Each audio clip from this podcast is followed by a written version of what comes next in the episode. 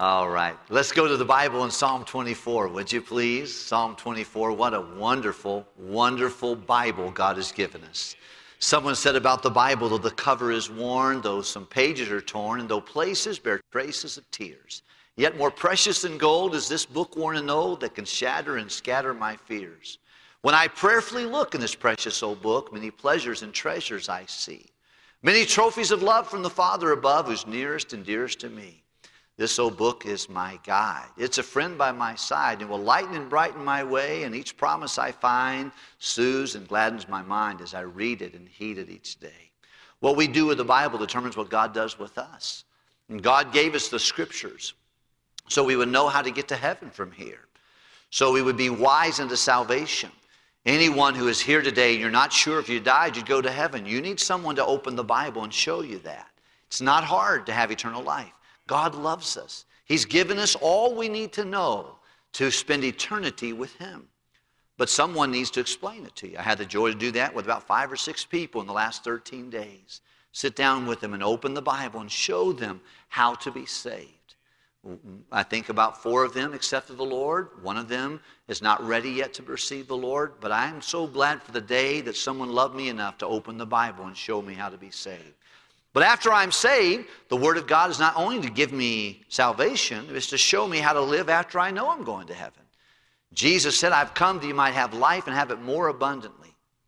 Anyone who has an abundant life is somebody who has a real relationship with the Bible. God gave us the Word of God to give us spiritual understanding. The entrance of thy Word giveth light, it giveth understanding to the wisdom, to the simple. You and I, if we have a relationship with the Bible, life will be clearer. Understanding will be obvious. Many Christians drive their entire life like a man trying to drive with just a fogged up windshield. With all he can see is just a little bit there where the defroster's working, trying to steer a life and make decisions, and a person trying to raise children or manage a marriage without true vision.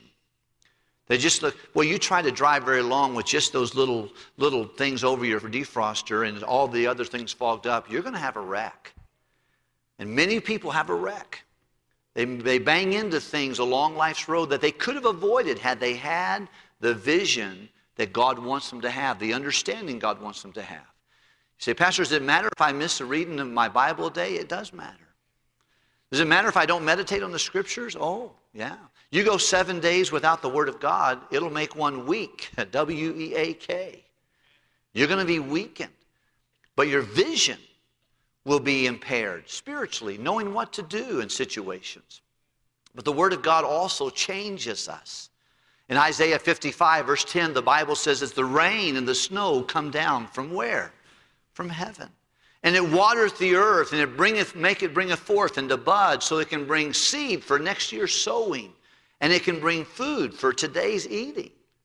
So shall my word be, which cometh down from God. And it lands not on the soil of this earth, but on my soul. And it changes me. It brings beauty. It also brings productivity. He said, my word will not return void, but it will accomplish that which I please. And then it will bring peace and joy and singing. I'm always nervous when people don't sing. I think there's joy and peace. You know how much better of a mom, a friend, a sister, a husband, a father, a citizen, a church member you and I could be if we had peace and joy? Well, you can't get that at Costco. You might get joy dishwashing liquid, but that would be the closest thing you could get to that. No, you can't get joy. You can't get peace. You can't get those things anywhere else. Sam's Club doesn't have it. Walmart won't have it. You can't get it at Amazon Prime. You can only get that from the Word of God, a relationship with the Bible. I hope this is a Bible-believing, reading, studying, meditating, memorizing, applying church. And you read your newspaper. You study your Bible. Study it. Seek the Lord to help you with that. Make much of the Bible, and God will make much of you. There's a lot of benefits that come from the life and relationship with the Bible. Well, in Psalm 24, we believe this was a psalm written by David.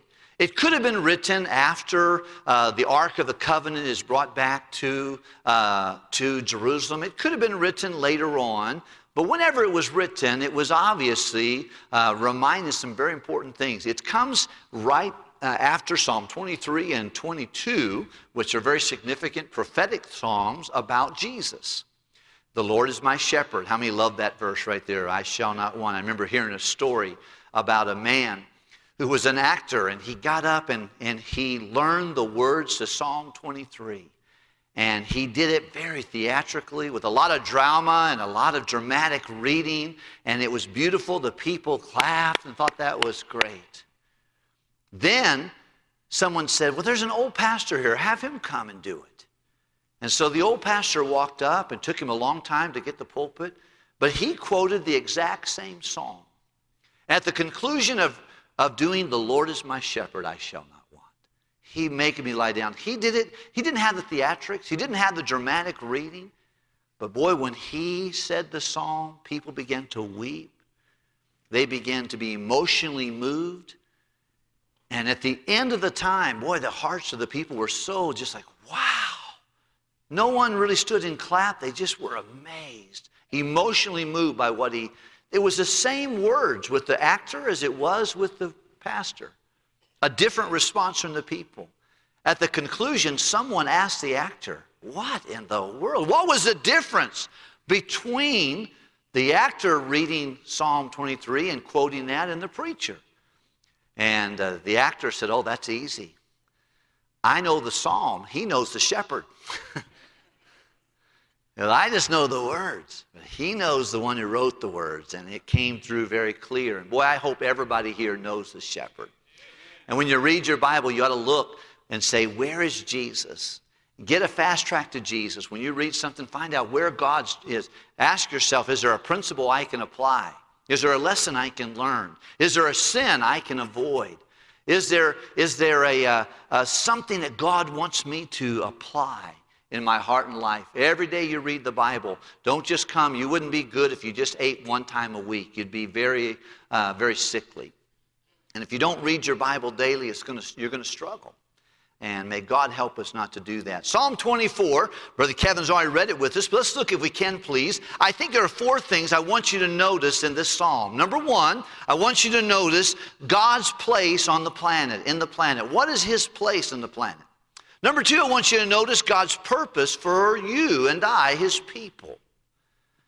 Number three, I want you to notice the priority he has for us to obtain that purpose. And then I want you to know God's praise for his Prince of Peace, the Lord of Glory. Those are our 4 points today. Let's look, if we can, please, at verse number 1. The Bible says, the earth is the Lord's and the fullness thereof, the world and they that dwell therein.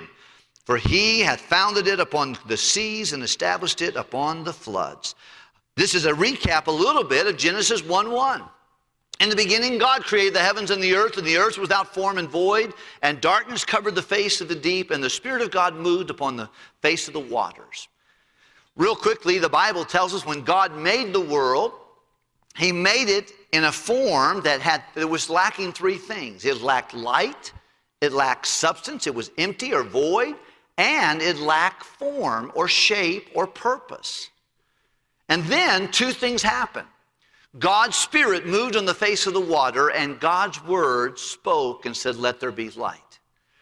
Well, that's how you and I, and God created the world, and you're a creation of God. Not everybody's a child of God. Every once in a while, some ignorant soul, not being unkind, but they just don't know. They'll just say, well, we're all God's children. Not true. We're all created by God, but we're not all God's children. To be God's child, you must be born into his family. There has to be a birthday. There has to be a moment of time when you accept God's Son, you receive and believe him, and then you become God's child. You're born not of blood, not of the will of man, or the will of flesh, but you're born of God. But we all are created by God, but without being born again, we are exactly like this world was. We are empty, we're in darkness, and we don't understand the purpose, the full purpose of life. We're without form. And we all need two things to happen. We need the Spirit of God to work on the inside of us, and we need the Word of God to be heard on our ears and in our hearts. Faith cometh by hearing. Hearing by? Oh, we're born again by not the corruptible seed, but the incorruptible seed of the Word of God. James tells us that. 1 Peter tells us that. 2 Peter reminds us that when someone is saved, it is by hearing God's Word and understanding God's Word, and the Spirit of God moves and says, you're a sinner. You need the righteousness of Jesus. If you don't, you're going to be separated with God forever in the lake of fire. You need to do something about that. I remember the day that God dealt with my heart and I got saved. If you don't remember that day, it's probably because you weren't there. It needs to happen for you. You need to be born into God's family. But the first thing we learn from the psalmist here in Psalm 24 is we learn God's place on the planet. The earth is the Lord's. I think probably one of the greatest concepts that Christians can apply to their heart and life today is understanding stewardship. The earth belongs to God. The world and everything that's here, and you and I, are all His creation. God sets one thing, His place in creation, His place on the planet is He's the owner. Now, if God owns everything, how much do we own? Nothing. A zero with the ink rubbed out. We don't own it. Now, we exchange different stuff in this world, but the truth of the matter is, your car is not your car. Your health is not your health. Your kids are not your kids. The Bible says children are an heritage of the Lord. His church is not your church. Your house is not your house. Nothing you have. And the quicker you can understand that and look through the lenses of stewardship, the better Christian you'll be. You'll change everything about you if you understood stewardship. God is the owner. We get really squirrely in our thinking when we think we own something. We get really upset when it's taken away, when it's damaged, when something happens. Boy, we get mad. Well, you get mad at somebody, you get mad at God. And it was His from the beginning. No, He's the owner of everything. Number two, we find that He's the creator of everything. He made it. He claims ownership because He made it. He made it, He owns it, He created it, and He's sovereign. He is over all. He is going to call His Son in a few moments the Lord, a King of glory. He's going to say, who is this King of glory? It's Jehovah. It's Jehovah God, and it's Jesus Christ, who is the King of glory. So I think a good thing to start here, that David, or whoever wrote this, we believe David did, he starts with God. By the way, that's a good place to start your life. Start your day with God. Start your week with God. Start everything with God. He's where it all begins. When you lead someone to Christ, it always starts with God. He's the one who's been working in the lives of people far beyond before you showed up. Everything starts with Him. Because you ought to ask yourself, what does God want me to do? Not what I feel like I should do, not what I want to do, not my opinions. What should I do in my marriage? What should I do in my relationship? What does God want me to do? As for God, His way is perfect. There's a way that seemeth right to a man. We can get all kinds of attitudes and perspectives. And they come from you and they come from me. We got issues. We're going to have some real problems. If we get them from God, that's where things smooth out. I'm not saying they're easy in the beginning. They're not. It's usually your first day of sin's your best day. Your first day of walking with God is your hardest day. The first day of doing the things for God are the more difficult. But as you keep going, you're like, oh man, it's sweeter as the days go by. It's good. But number one, we need to see God's place on the planet. He's the owner. He's the creator. He's the sovereign. He's the potentate. He's the King of glory that is spoken about here. Let's look real quickly at number three, would we please? The second point I want you to notice is God's purpose for His people. Look at verse 3 and read it out loud with me, would you please? Who shall ascend into the hill of the Lord? Or who shall stand? He asks a question. Who is it that's going to ascend to the hill of the Lord? Who is going to stand in His holy place? Verse 5, we just skip. We'll come back to 4 in just a moment. Look at verse 5. Read that with me. He shall receive the blessing from the Lord, the righteousness from the God of his salvation. I think you see, number one, God's place on the planet. Number two, God's purpose for his people. What does God want for you? Number one, he wants you to have a heavenly ascension. Who's going to ascend to the hill of the Lord? God made you to enjoy him forever. He made you to go to heaven. It's not God's plan, according to the book of 1st, 2nd Peter, chapter 3, that God is not willing that any would perish, die without Christ, go to hell. He didn't make hell for you. You go to hell, you have to climb into it. You'll climb over the Word of God. You'll climb over a church. You'll climb over gospel tracts. You'll climb over a friend who was trying to help you get saved. Everybody goes to hell unsaved. No one goes to hell unloved. God loves you, and he wants you to have a heavenly ascension. He wants you to live in his holy hill forever. That's what God wants for us. He wants us to have a heavenly ascension. Number two, I think you'll notice here in verse number 3, he says, I want you to, who will ascend to the house of God? Who will stand in the holy place? He wants you to have a holy standing. He wants you to live and to be in the same standing of his son Jesus. And you can. And you will. In the book of 1 John chapter 3, the Bible says, when we see him, we shall be like him.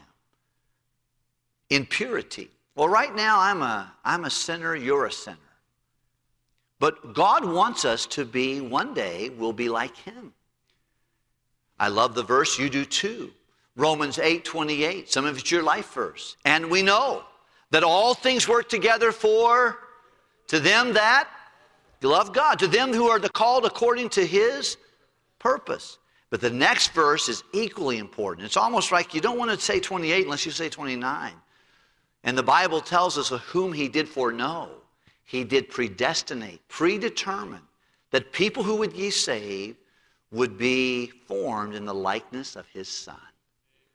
We predestinate to be in his image. You know, God's goal for all of us, and a reality, if you're saved, one day you will be not only positionally holy, you'll be practically holy. Right now, when God sees a Christian, he sees them as justified, declared innocent. Now, practically, we're not holy. That's what we need to do. That's one of the reasons we're here this morning. But positionally, when God sees you, if you're saved, he sees you through the lenses of his son's blood. He doesn't see you as you. We have a songbook over here, but let me use it as an illustration. Before I was saved, before anyone is saved, if God said, give me the book on John Wilkerson, the angel hands him the book, he'll say, man, he thought that, he did that, he was there. Oh, good night, this reads like a tabloid. It's awful. This is everything he's ever done wrong. And if you go into eternity without Jesus, that's what you have to face. The books will be open, your life and all your sin will be stood before God, and you'll be judged according to your sin. But the moment I accepted Jesus Christ, the Bible tells us that God, there's another book. It's the book of Jesus. And it is beautiful. Everything's great. Not one sin, not one blot, not one embarrassing moment, not one foul thought, not one bad word. It's beautiful. And at salvation, when I accepted Jesus Christ, God took the contents out of the life and times of John Wilkerson and pulled it out. And he put the contents out of the life and times of Jesus Christ, and he pulled that out. And he put that inside of this cover. And he put God's holiness, Jesus, inside of my cover. And now when you see over here the life and times of John Wilkerson, let's give me Wilkerson's book. He opens up and says, wow, it's beautiful. It's just like my son. Because he imputed Jesus, who knew no sin, became sin for me, that I might become the righteous of God in him. And then Jesus, of course, he became all of me and you so that we could be clean and innocent before God. It's a beautiful thing. God's purpose is that we would have a heavenly ascension. We would live with him forever. But we'd also have a holy standing before God. I think the next thing we find is we would have an honorable blessing. Look at verse 5. He says, if I can get a person that I want him to be, he shall receive what? Yeah, God wants us to be blessed. Well, sometimes people think, oh no, yeah, if you're a Christian, you don't get to do anything. It's rough. Some of us live like it's rough. John said in John 10:10, and Jesus said, I've come to give them life, but not just eternal life, but life more. Boy, you watch people live and die, and you watch people that live this world happy, it's because they live for Jesus. You watch people who leave this world miserable with a lot of pile of wish I would haves, it's because they did not live committed to the Lord. We need to understand God's place on the planet, his purpose for his people, but his priority to enjoy his purpose. But people who live without shape, without form, without purpose, it's miserable. I don't like it, but this world is full of it. What are you doing? Hanging out. Hanging out? Just chilling. You know? Well, what do you think about that? Whatever. Those are buzzwords today. How many have heard them before? How many have said them before? Keep your hands down. That's okay. We all have. We've said them and done it. You know, the truth of the matter is, it's just if people don't have a purpose, they really struggle. God has a purpose, and your purpose is to have a heavenly ascension that you'll be glad to see God, not like, oh boy. That you'll have a holy standing and you'll have a humble and an honorable blessing from the Lord. That's what he wants for you. Eye hath not seen, nor ear heard, nor entered to the heart of man the things God's prepared for those who love him. Now unto him who is able to do exceedingly abundantly above all that you would ask or think. Jeremiah 29 verse 11. I know the thoughts I think toward you. They are good and not evil, and to bring you to an expected end. This is why the psalm starts off with an opinion of God. See, your opinion of God matters a lot for how you behave yourself.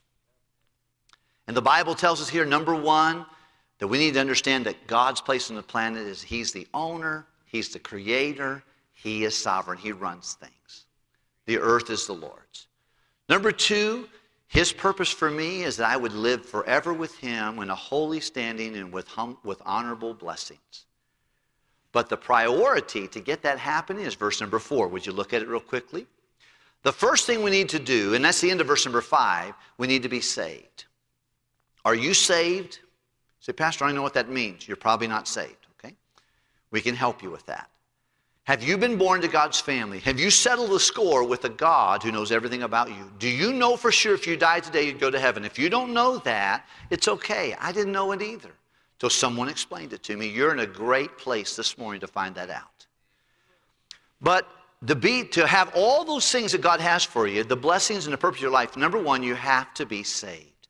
You have to have experienced the salvation that God talks about in verse number 5.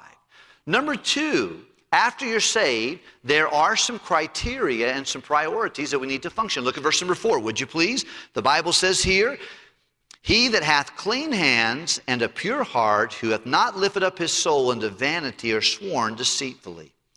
I want to encourage you to understand salvation is a gift, not a reward. If you're going to heaven, you're going to heaven because there's been a time and a place when you accepted God's gift in exchange for your sin. It's when God took your sin and you took his son. That's the only thing needed to have eternal life. But after we're saved, there are responsibilities that rest upon us. Just like when you're born, your mom birthed you. But as you grow, you have responsibilities. Now you have been given a command to honor your father and mother, to obey your father and mother, to do some things. Well, here's God's command for us. Number one is I want you to have clean hands, sanctified actions. God's plan after we're saved is that we would clean up our life. You know, God saves us, but he tells us, keep thyself pure. He tells us to do some things. The book of 1 Peter, he says, in 2 Peter, giving all diligence. Can you say that with me? Giving all. You know what he's telling us? The Christian life is a work. And the harder you work, the luckier you'll get. You know what reading the Bible is? Walking with God? It's work. You know what serving the Lord is? It's work. He said, but the first thing you need to do is make sure that you have clean hands. As you serve the Lord, who's going to be able to ascend? Who is going to be able to minister in a pure way? It's going to be people that have clean hands. That means your life needs to be clean. Is your life clean? Is your social media clean? Is your phone clean? Is your computer clean? Is your thoughts clean? If they're not, you're the person that has to fix that. I don't know why God lets me fall into sin. He doesn't let you fall into sin. You do it well by yourself. I don't know why God didn't stop me. Oh, come on now. He's made something stronger than his will, and that's yours. He gives you a choice. He leadeth me in the paths of righteousness. He doesn't push you in the paths of righteousness. He leads you. If you don't end up at your destination and you're not the kind of person you ought to be, and we all ought to be satisfied with what we have, we should not be satisfied with who we are. We're all a work in progress. But we need to follow the Lord. And he says, number one, he says, I want you to have a sanctified actions. Number two, he said, I want you to have a sanctified heart. He said, who is going to enjoy the blessings of God in this life and the next? It's going to be somebody who has a clean life. It's going to have someone who has a pure heart. Tonight, Lord willing, I'll be speaking out of Hebrews chapter 12. I'm very excited about the message. If you could only come this morning or tonight, I suggest you come tonight, okay?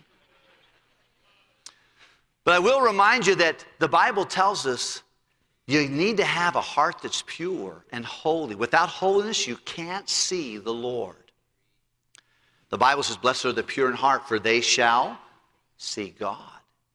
You'll never see God in the way you ought to see on a diet of HBO, Cinemax, all the music of the world and everything you want to have and the world has to offer you. You'll be limited to see God in his real state. You can't be one with God until you're two with sin. And God says, number one, I am the owner, I am the creator, I am the sovereign one, and I have a plan for you. That plan is a heavenly ascension, a holy status, and a place, and then also many honorable blessings. But they'll begin at salvation and then a sanctified actions, sanctified life, sanctified heart, being right with God and pure here. And then he says in verse number 4, he gives the other thought, and that is not lifted up. The soul is not lifted up to vanity, a solidified affections. You know, the Bible tells us our soul is how we think, it's how we feel, and it's what we want. It's our feelings, our thinking about things. It's what we want. And by the way, that's one of the reasons God's given you a Sunday school teacher, spiritual leader, someone to disciple you, a pastor. We're not all that in a bag of chips. We know that. You know what a pastor does? He watches for your soul. He tries to take the Word of God and the things of God and shape the congregation's thinking and feelings and desires so they would coincide with God's Word and God's desires. I'm not always successful at that. I'm not always successful at sharing that with you, and you're not always successful at following that. But that's one of our jobs. He said, listen, one of the reasons you listen to your pastor and your Sunday school teacher, spiritual leaders, is and submit to them is because they watch for your souls. It's they that must give an account that they can do it with joy and not with grief. In just a few days, we're all going to stand before God. You'll stand before him by yourself. I'll stand before him by myself. But I'll have to stand before him a little bit more because to whom much is given, he said, be not many masters, knowing you'll receive the greater. I have much more at stake in the leadership role that God chose to give me. But he says, listen, it's very good that you let your thinking and your feelings and your desires be shaped by God because you're getting ready to see him. You're getting ready to see him, and you're going to give an account for what you did. Was your life sanctified? Was your heart sanctified? Did you follow? Did your soul follow things that were vanity, no good, empty, lived and died right here in this world? Or did they have a heavenly attachment? Colossians tells us in chapter 3, set your affections on things not on things on the earth. We come to an offering time. We come to soul winning times or Saturday soul winning meeting on Saturday. You have choices. Are you going to mow your lawn? You could do it another time. You could do it in the afternoon, or could you go out and stand on someone else's lawn and talk to them about Jesus? Could you go get another expenditure and spend your money there, or could you give to world evangelism? You got choices. One will transition to eternal benefit. The other one will just live and die here. We have choices to make. He said, man, if you're going to enjoy the blessings of God, you need to have a clean life, clean thinking, clean heart, and you're going to need to pursue things that are not vanity, that are eternal. It was Jesus that said, lay up for yourselves, not for the pastor, not for the church, for you, treasures in heaven. It was Paul that says, herein I give you my advice, for this is expedient for you. You're the beneficiary when you invest in things that are eternal. Now the devil, society, and our own self says, no, you're wasting your money. Oh, you could use your money, or you're wasting your time. How come you're going out and telling people about Christ? Why are you trying to invite people for Friend Day? Oh, that's just, they don't understand. That goes on the other side of eternity's window. He said, I want to encourage you to don't pursue things that are vanity, but pursue things that are eternal in nature. These are things that inhabit the blessings of God. The last thing is that we need to have sincere words and nor sworn deceitfully. It means we have to be careful in our tongues and what we say we're going to do, what we're not going to do. And then the last thing the Bible tells us is God's praise for his Prince of Glory. Let's read the last part of this and we'll conclude. Verse number 6. This is a generation of them that seek him, that seek thy face, O Jacob Selah. Would you read verse 7 with me? Lift up your heads, O ye gates, and be ye lift up, ye everlasting door. Well, who is the King of glory? Verse 8, the Lord strong and mighty, the Lord mighty in battle. Lift up your heads, O ye gates, even lift them up, ye everlasting doors. The King of glory will come in. Would you conclude with me, verse 10? Everyone, nice and loud, who is? Boy, I tell you what, when you see Christ in his glory and God is a paramount and preeminent in our thoughts, then we'll fulfill our purpose. We'll meet the criteria and the priorities that God's given us. We'll have clean lives, clean thinking, clean hearts. We'll have lives with purpose. We'll have words that are sincere and careful and direct and not destroy when we see God in his place.